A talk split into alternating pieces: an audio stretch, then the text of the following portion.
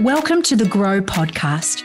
I'm Christy McSweeney, and if you run a business or are thinking of taking the leap, this podcast is for you. I'll be interviewing special guests who run small businesses to large corporations.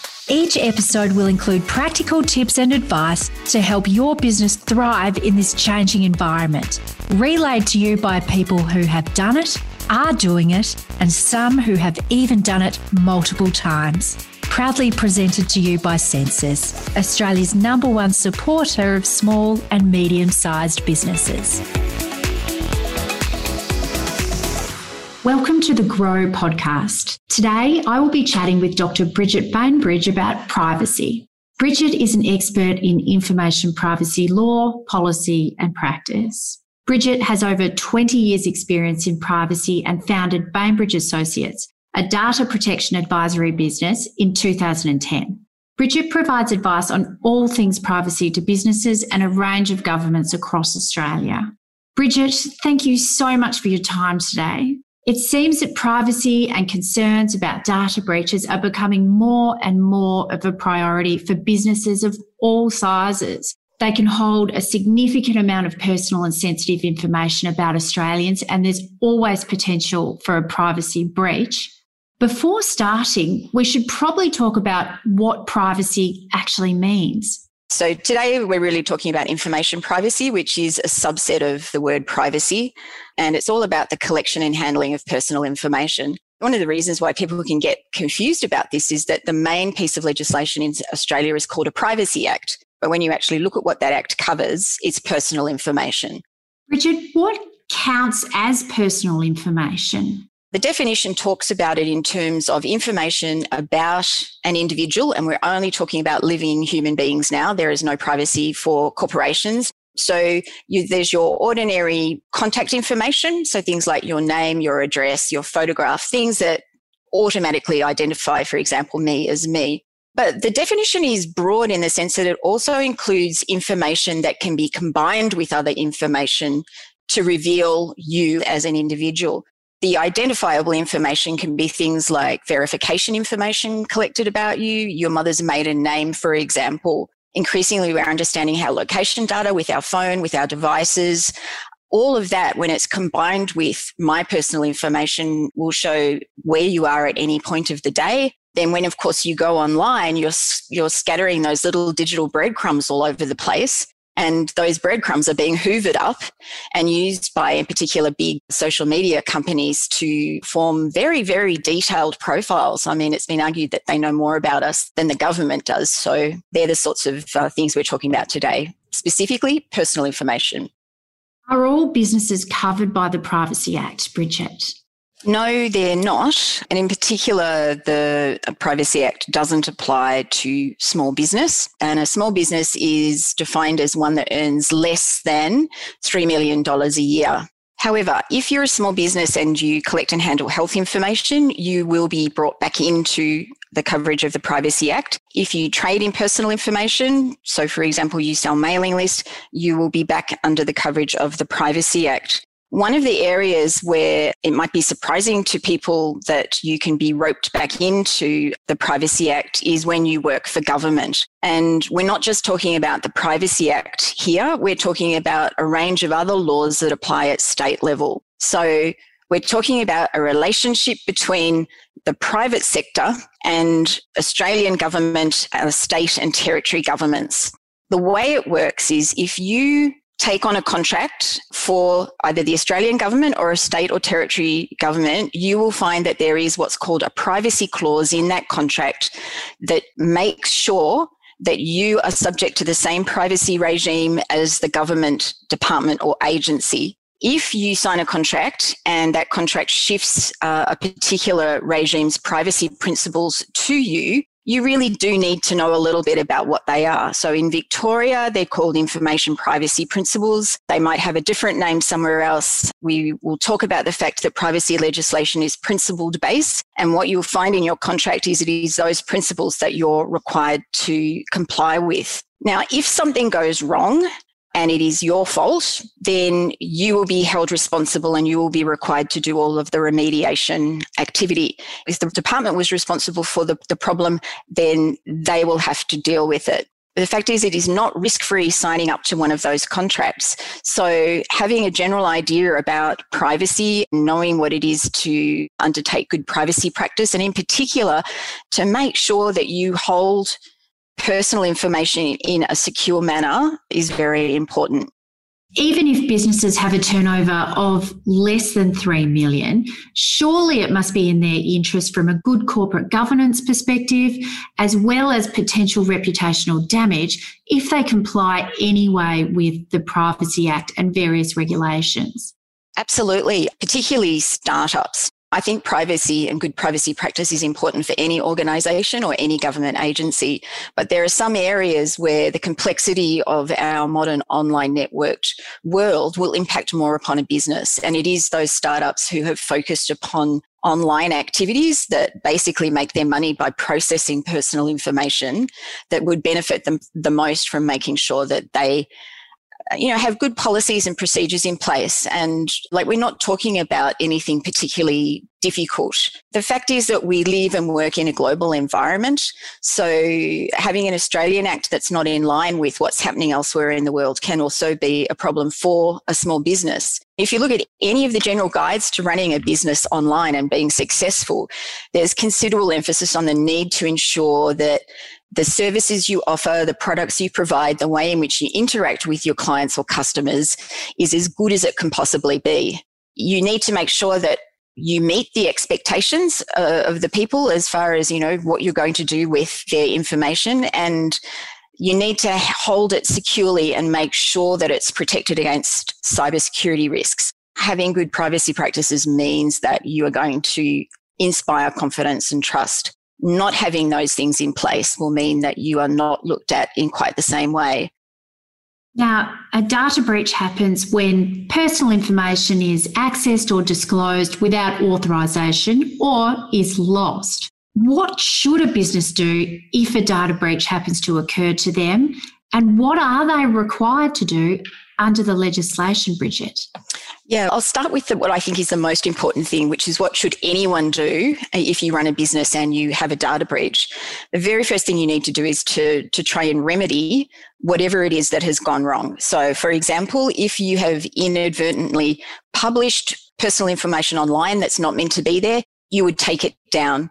You then need to consider if, when, and how to tell the individuals whose information it is. And this can be a sort of a bit of a sliding scale. So the more information that is has been disclosed or breached, and in particular, whether or not any of that information is identity information, if it has passwords, if it has banking account details, that is obviously going to pose a distinct risk for the people whose information has been breached. And you need to tell them that this has occurred so that they can take steps to secure their information, to update passwords, to talk to the bank, to basically make sure that they take all the steps they can to secure their data. Small business is exempt from the Privacy Act. So there is no regulatory requirement for them to deal with data breaches in a particular way. If a business is covered by the Privacy Act, it is subject to specific provisions and it's called a notifiable data breach scheme the way that the law works though with this is you only have to do what the notifiable data breach scheme says you need to do in the case of a breach. If it's called, if it's a, a, case of serious harm to the individual. And as you can imagine, I don't work as a lawyer, but I work a lot with legislation and I, I have a law degree. For many people, what they ask the question, what does serious harm mean? So I think it's a very difficult one. Even if you are a business who's covered by the Privacy Act, there's this question about this has happened to me, but do I need to do anything? And the things that at the moment you're required to do, if it's a serious, if it's a serious breach and it's going, it could cause serious harm, is to tell the Office of the Australian Information Commissioner, which is the regulator of privacy in Australia. And you also need to notify individuals. So on the Commissioner's website, there's a lot of information for businesses who are covered, telling them what they should do when they need to report If a business fails to comply with a direction by the Commissioner under that scheme, they can be fined up to $2.1 million. However, the government has actually already said that it's planning to increase the fines that can be levied. So we're expecting to see the penalty rise from 2.1 million to 10 million or 10% of a company's turnover for what are called serious or repeated breaches. If you're a small business, though, the likelihood of you falling uh, within the scope of the notifiable data breach scheme is fairly low, but there is a data protection principle that's good practice for anyone, which means that, you know, you've got to secure your information. And to do that, you would make sure that all of your cybersecurity risks have been identified and you've got policies and procedures in place to deal with them. Bridget, what does count as a significant breach? This is an interesting one. So I went and looked and tried to sort of also remember what the biggest breaches were, like what are, what are the things that I remember, which, if any, have, have affected me.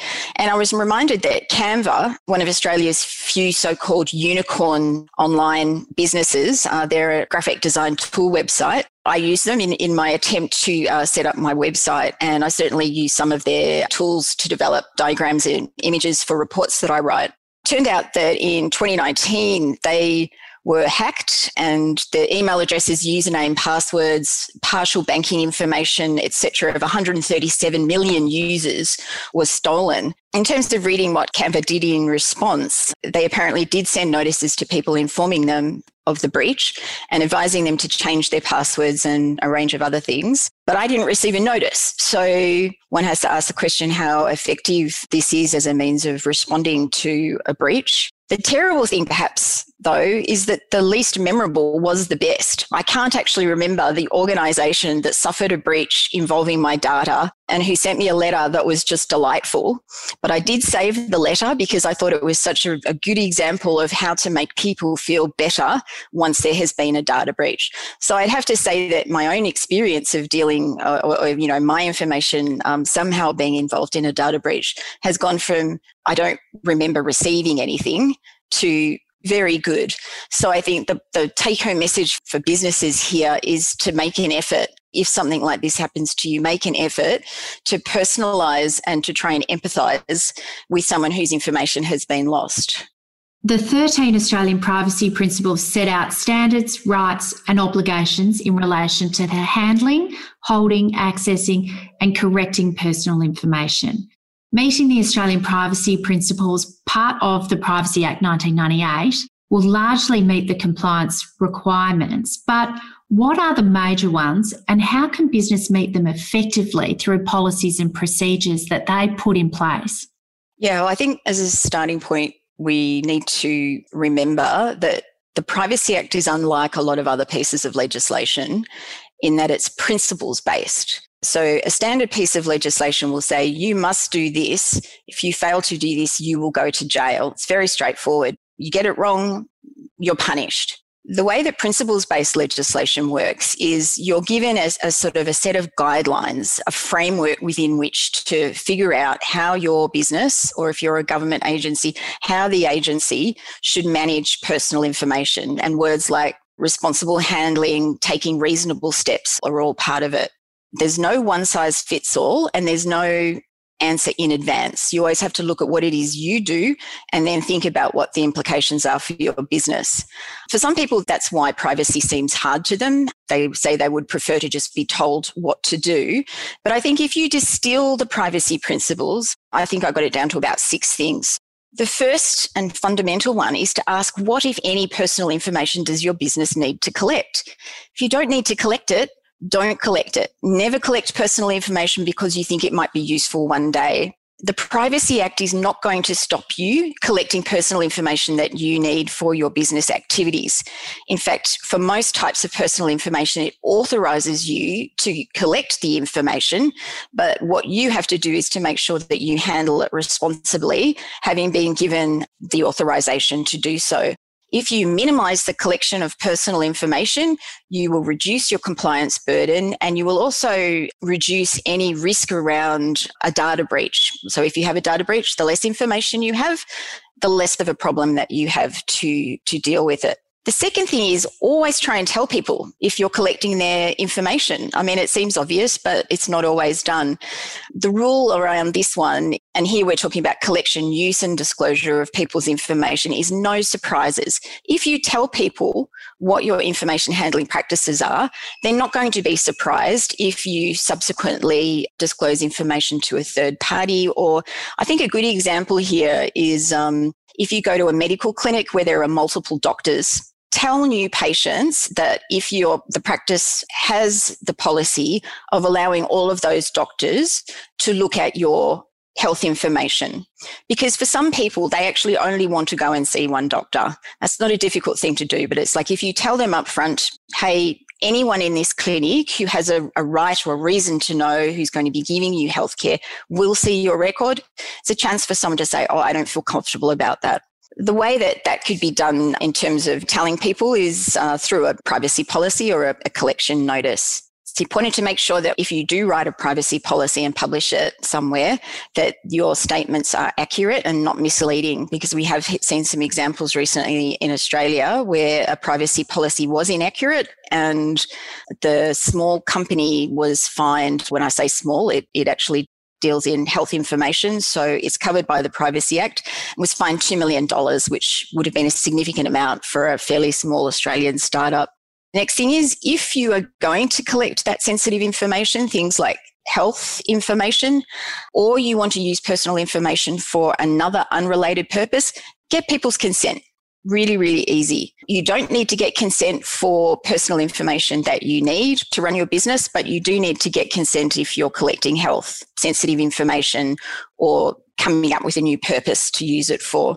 Next one I would say is let people opt out of direct marketing, make it easy for them. I have to say this is probably my biggest bugbear and I guess the thing that I'm most ashamed about as a privacy practitioner, the amount of emails I get that I have not been able to stop people continuing to have me on their mailing list is extremely frustrating. So please let people opt out of direct marketing. There are plenty of people who want to receive this stuff. Make sure you focus on them We've already talked about the need to keep personal information secure. And then one that I think gets forgotten sometimes, but if someone does complain about privacy, try really quickly to resolve that complaint in house, make that customer a happy customer. Because if they're not happy with the way you deal with them, they can go and make a complaint to the commissioner and there will be a process to investigate what has happened.